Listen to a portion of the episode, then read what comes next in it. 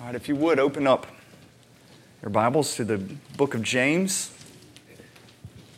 I'm going to go ahead and tell you guys now, and this is a cardinal mistake any, any sinner, sinner, any, I am a sinner, preacher should do. I am incredibly tired, all right? I, I am not going to have coherent thoughts like I just did. Um, so I'm going to need you guys to hang with me, all right? It's just been one of those those weeks, all right? And so we, we might just kind of talk through this text. I'm going to need I'm going to need a little grace. I need grace every week. I'm going to need you to give me a little extra grace this week, okay? Um, as we go through James 2. We're actually going to begin um, two verses before that, chapter 1, verse 26.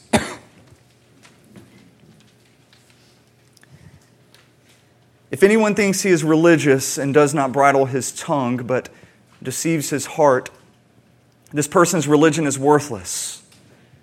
Religion that is pure and undefiled before God the Father is this to visit orphans and widows in their affliction, and to keep oneself unstained from the world.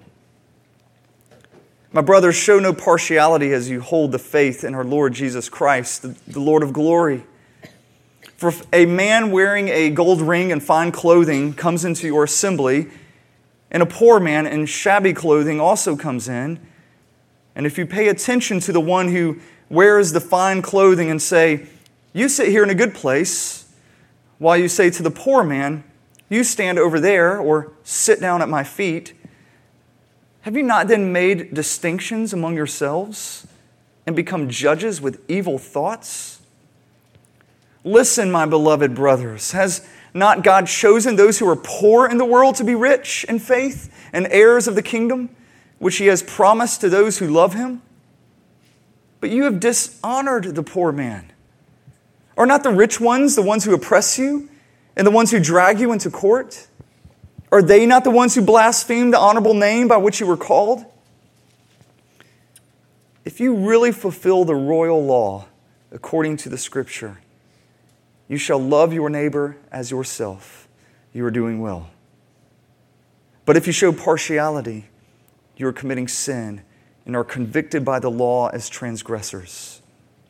For whoever keeps the whole law but fails at one point has become accountable for all of it. For he who said, Do not commit adultery, also said, Do not murder. If you do not commit adultery but do murder, you have become a transgressor of the law. So speak and so act as those who are to be judged under the law of liberty. For judgment was, is without mercy to one who has shown no mercy.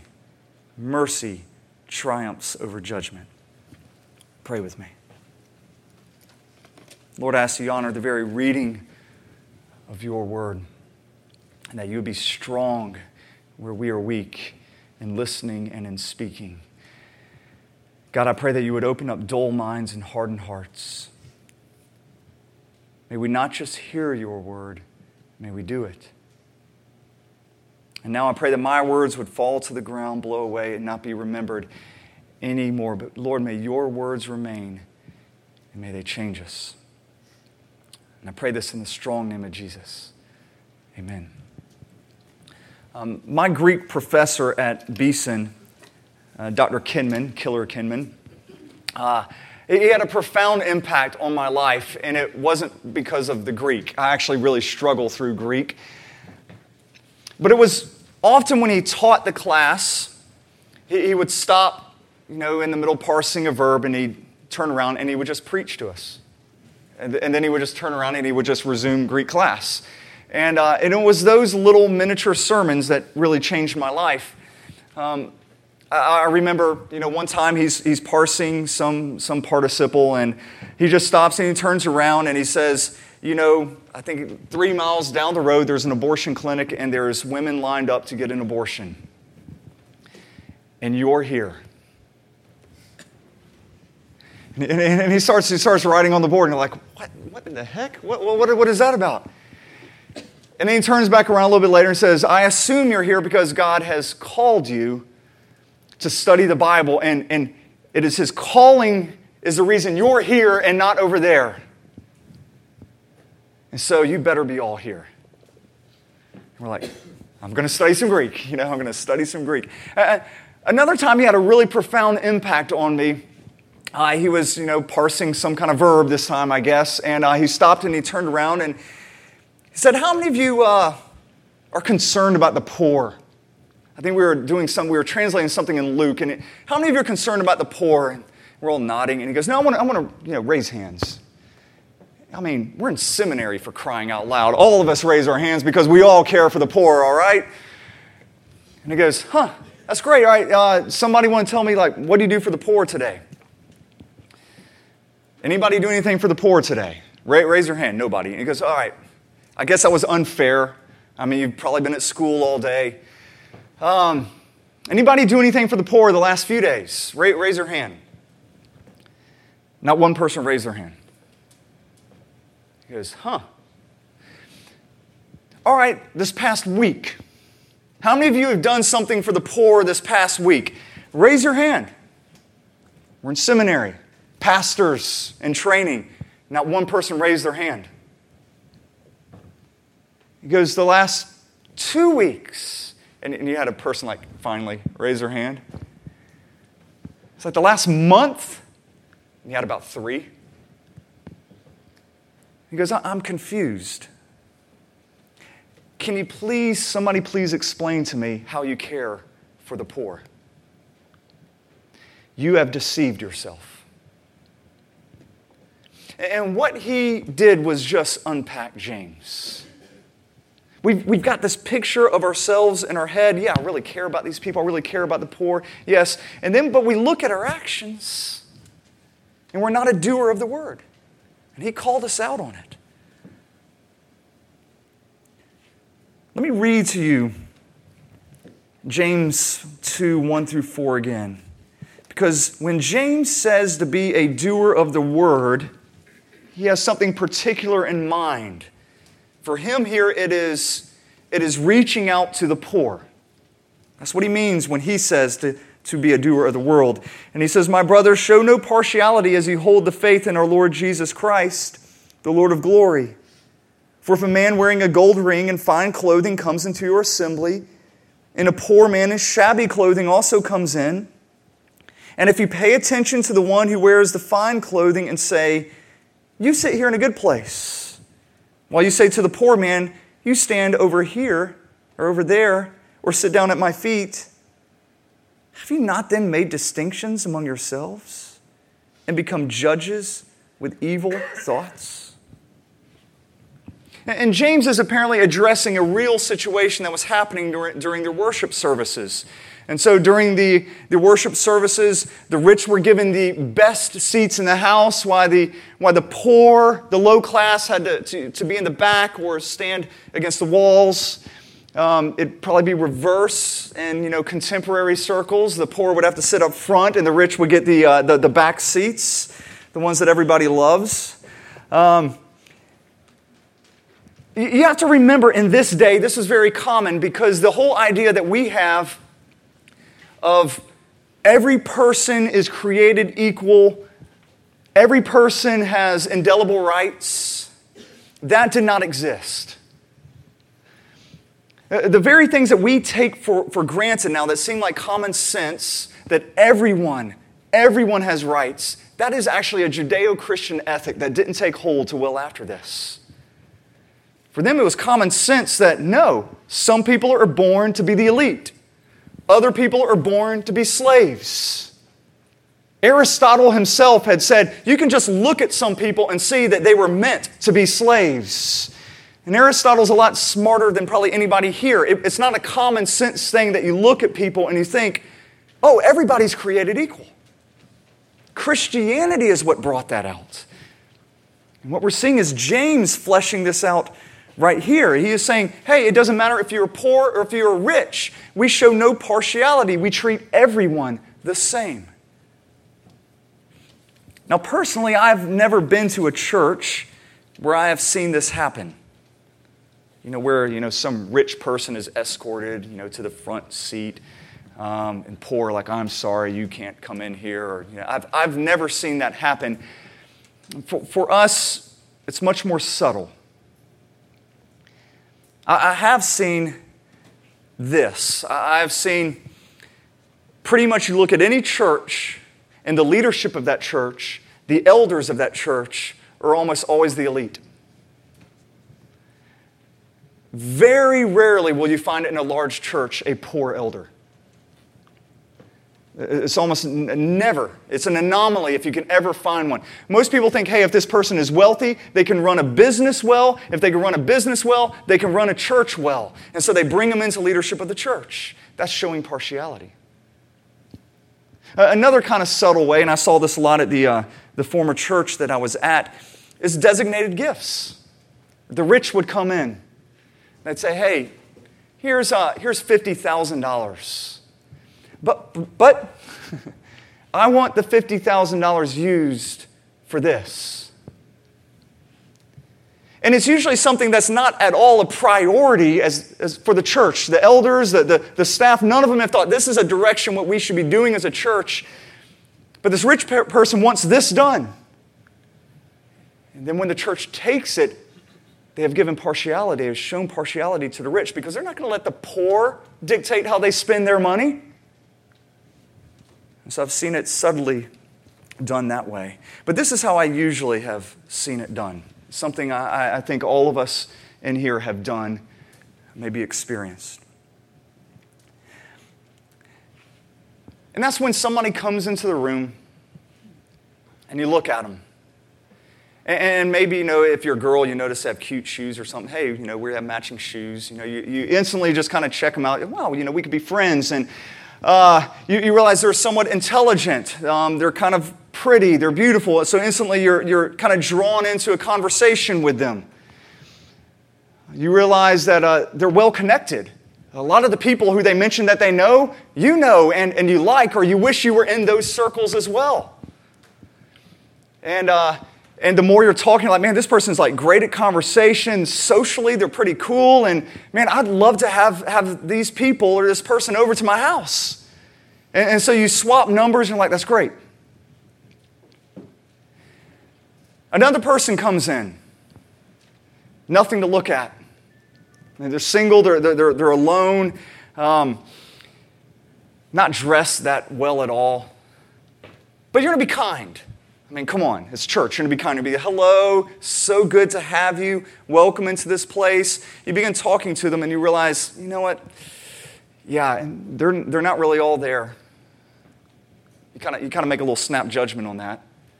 They probably didn't go to the best school. Um, obviously, they're, they're socially awkward. And so you're kind, you're courteous, but you're dismissive and you walk away that is showing partiality. Because you don't have to just be rich in wealth. I don't think we really struggle with that as a church. Like, we're going to show partiality just to those who are rich.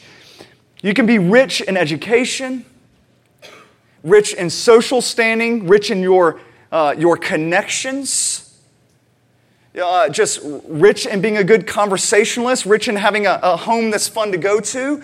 And so we immediately, when people come in, we size up those rich people and we think they have a lot they can offer us. I can borrow some of their wealth into my life. We might even call them life giving people, fun to be around. And then we quickly label other people who come in. Oh, they're emotionally unstable. There's always drama in their life. They're going to be a drain. They're just going to drain me. And so you don't, you, you don't want to go there. Showing partiality. And I think it plays out so many times in our midst. And let me tell you, if you look at a person and you size them up and you think you can already tell this person's just going to be such a drain, you need to ask yourself, where are you going to get filled? Who fills you? Is it the Lord who fills you up, or are you going? Are you treating all your relationships, the people who come in, as idols that you go to and serve and ask for joy and fulfillment from them? If that's the case, yes, people will drain.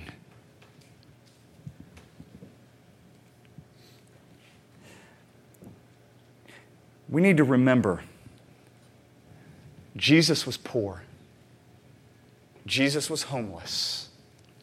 Isaiah says that he had no beauty that people would be drawn to him. He didn't walk in and people thought, there's a winner. Jesus identifies with the very poor that we so easily reject. Now, I think the early church struggled some with this. They struggled some with showing partiality. If you remember when we were going through the book of Acts, um, in Acts 6, you had a, two groups of widows. You had the Hellenist widows and you had the Hebrew widows, basically, widows who spoke Greek and widows who spoke Hebrew. All right? And the, the widows who spoke Greek were beginning to complain because they were not getting the money that the Hebrew widows were getting. Uh, so the church was taking care of the poor Hebrews widows, but not the poor Greek widows. Now, I don't think that was because the church leadership, they went in a back room and like, all right, guys, what is it? How can we steal money from these poor Gentile widows? What can we do to take money away from them and give them to our widows? I don't think that was happening. What was just happening was there's people they identified with. There, there's widows who, who came from their culture, spoke their language, and it was just easy. They just kind of meshed with those people, and so they would meet their needs. The other people they didn't mesh with. They didn't quite really understand, slightly different culture, different language. So their needs weren't met. I don't really think it was malicious. But the church saw it as a huge problem. When that problem was brought to the apostles, immediately they said, We have to come up with a solution. And this is when the deacons were born. So they said, We're going to get a group of people to take care of this problem. And if you remember, when we went through Acts and we hit chapter 6, we went through all of the names of the deacons. Every name was Greek, not Hebrew. All seven of the men had Greek names, came from Greek culture. And what you see is astonishing that the early church is doing because usually when you get hold of power, you want to keep power. But here, power was with the Jewish Christians, and they said, We need to take that power away from us and we need to give it to the people who are poor and oppressed. That is almost unheard of. To give, to enable the poor to have real power to make real decisions with real money that are going to affect the church. That's what the apostles did. That's what our church needs to look like. That's what we need to do. Now, I want you to look at verse 13. This is a strong verse.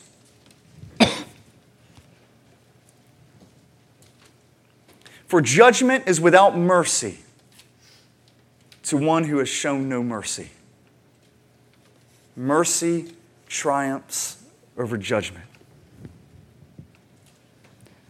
I mean, that is just a strong, hit you in the face verse, which means exactly what it says it means. there's two different ways that you could look at mercy. There's a there's a general sense of mercy, which just kind of means kindness, forgiveness. Then there's the specific type of mercy, like when a beggar would, would say, Have mercy on me. What they're saying is, Give me aid, give me help.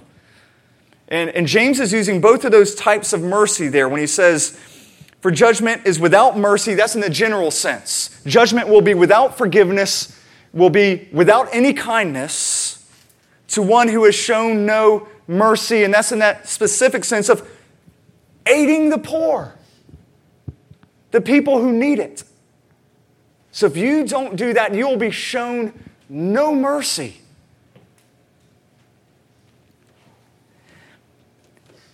How can James say that? It, it doesn't sound like it's the gospel. It sounds like very works based there. But, but what he's saying is that if the gospel is in you, then that is an evidence of the gospel, is helping the poor. All right? It is, because that is what the gospel is. When a man comes before you in shabby clothes, look at that, that line in verse 2 shabby clothes. That word shabby there um, can mean filthy. So I want you to picture this scene. Picture a man coming in here in filthy clothes. You can smell sweat, you can smell urine on these clothes of a man who comes in here. When a man comes in here dressed like that, James is saying you should be reminded of the gospel. Because Isaiah says that when you stand before God, your righteousness is as filthy rags. That's exactly what you look like. And God showed incredible mercy on you. And He clothed you in white, He clothed you with His righteousness, and He took away your shame, and He made you presentable to Him. And if, if that gospel is in you, that is shown to others. It can't help but be shown to others. So, so that, that's what he's talking about here is the gospel manifesting itself by serving the poor. And let me tell you that when we serve the poor, when we serve the least of these, uh, we're, we're not only demonstrating the gospel that is within us, we're actually receiving more of the gospel. We're actually receiving love and we are receiving grace as we demonstrate and as we give the grace. Uh, some of you uh, might be familiar with uh, an author, Henry Nouwen. He actually died in 1996. He was a famous author, speaker, professor. He actually was a professor at Yale and at Harvard and Notre Dame. So, I mean, he's got pretty darn good credentials here. I mean, he was a Christian, he was an extraordinarily gifted man. During the height of his accomplishments, the, the height of all of his speaking tours, he quit. And he decided to go work at, at a place called La L'Arche, I think is how you pronounce it. It's a French word, La L'Arche in Toronto. And this was a community for the mentally handicapped. And what uh, some people don't realize this is when he decided to do this, a lot of the bigwigs in the Christian community called him up and tried to talk him out of it. Eugene Peterson called him up and said, You're making a big mistake. Philip Yancey called him up, said, You're making a big mistake. They said, We respect what you're, what you're doing, but God has given you extraordinary intelligence. Don't do what any other person can do. Anybody can do that. But, but you could do these extraordinary things, and they tried to talk him out of it, but he, he went anyway. And, and I just want to read you an account of, of this from one of his letters. He actually wrote a letter um, about this. He said, I left the university and I went to L'Arche, a community of mentally handicapped people and their assistants who try to live in the spirit of the Beatitudes. So I went to Toronto. I would just like to talk to you a little bit about the very beginning of me being there. The first thing that this community asked me to do was to work with a man named Adam. Of all names, Adam. It sounded like I was working with humanity. Adam, a 24 year old man, was very very, very handicapped. He couldn't speak, he couldn't walk, he couldn't dress or undress himself. You never really knew if he knew you or not. His body was very deformed. His back was distorted, and he suffered from continuous epileptic seizures. And they said, Henry, we would like you to work with Adam. I was so afraid. Here I was, a university professor. I had never touched anybody very closely. And here was Adam. Hold him. At seven in the morning, I went to his room, and there he was. I took off his clothes, held him, and walked with him very carefully. I was frightened because I thought he might have a seizure. I walked with him to the bath and I tried to lift him into the bathtub, but he was as heavy as I am. So I started to throw water over him and to wash him, to shampoo his hair, and to take him out again. And then I had to brush his teeth, comb his hair, bring him back to his bed. I dressed him in what clothes I could find, and I took him to the kitchen. I sat him at the table and started to give him his breakfast. The only thing he could really do was lift the spoon to his mouth, and I just sat there and watched him. It took about an hour. I have never been with anyone for a whole hour just seeing if they could eat. Something happened. I was frightened for about a week, a little less frightened about after two weeks. After three or four weeks, I started to realize that I was thinking about Adam a lot and that I was actually looking forward to being with him. Suddenly, I knew something was happening between us that was very intimate, very beautiful, and that was of God. I don't know if I can say it well. Somehow, I started to realize that this poor, broken man was the place where God was speaking to me in a whole new way. Gradually, I discovered real affection in myself, and I thought that Adam and I belonged together and that it was so important. I want you to understand a little better what happened between Adam and me. Maybe I can say it very simply. Adam taught me a lot about God's love in a very concrete way. I find that extraordinary. Henry Nouwen was not only able to demonstrate the gospel to the least of these, he actually was able to receive it from the least of these as he ministered.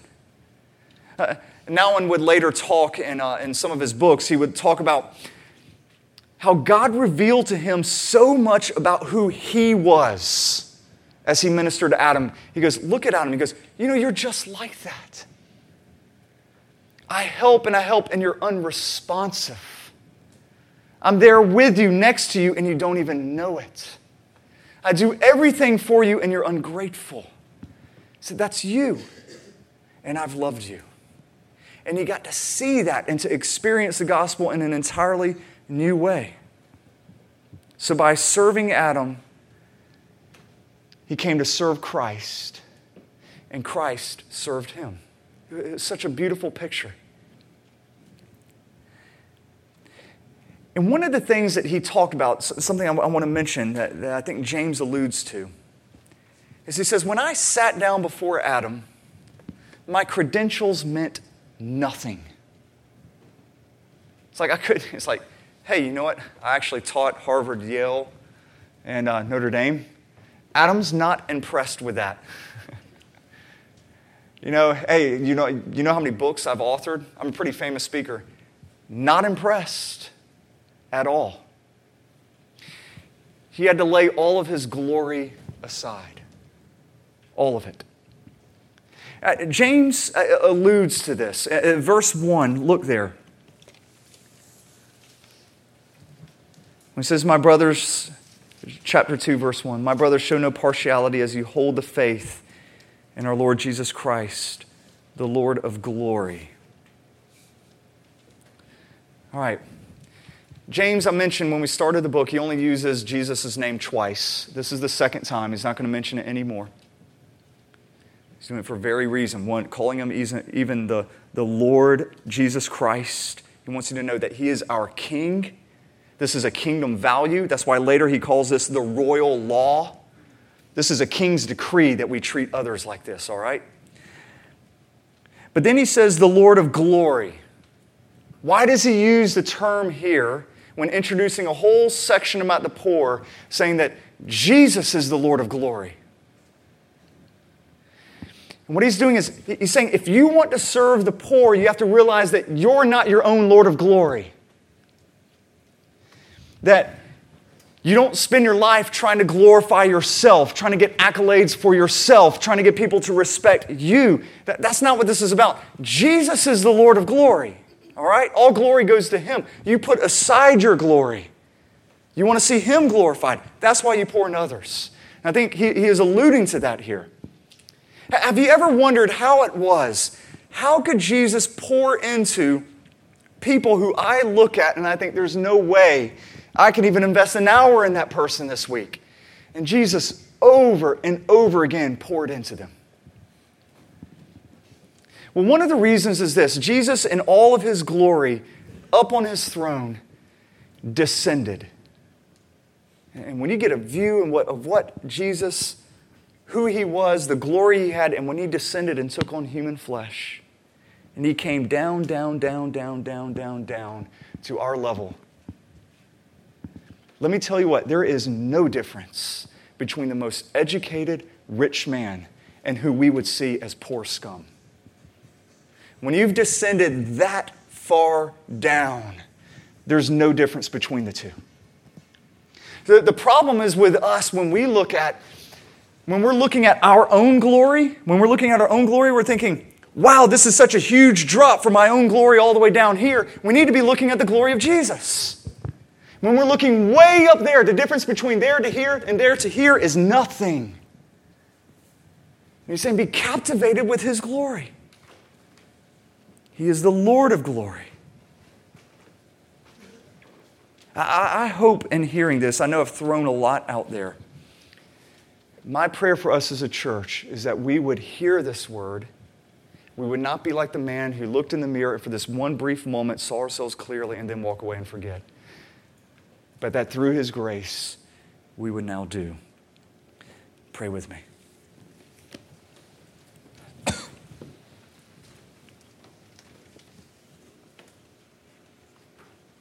Lord, you were rich and you became poor so that through you we might become rich. We're rich in every way. Everything we have in this life is a gift from you. And spiritually, you have given us new life and new joy. And that is worth celebrating. Thank you. Thank you for becoming poor Thank you for humbling yourself so much, even to the point of death on a cross, so that we might experience what we experience. Lord, and may that be our fuel. May the natural outpouring of that uh, be in how we treat those um, who we see as the least of these. We pray this in the name of Jesus. Amen.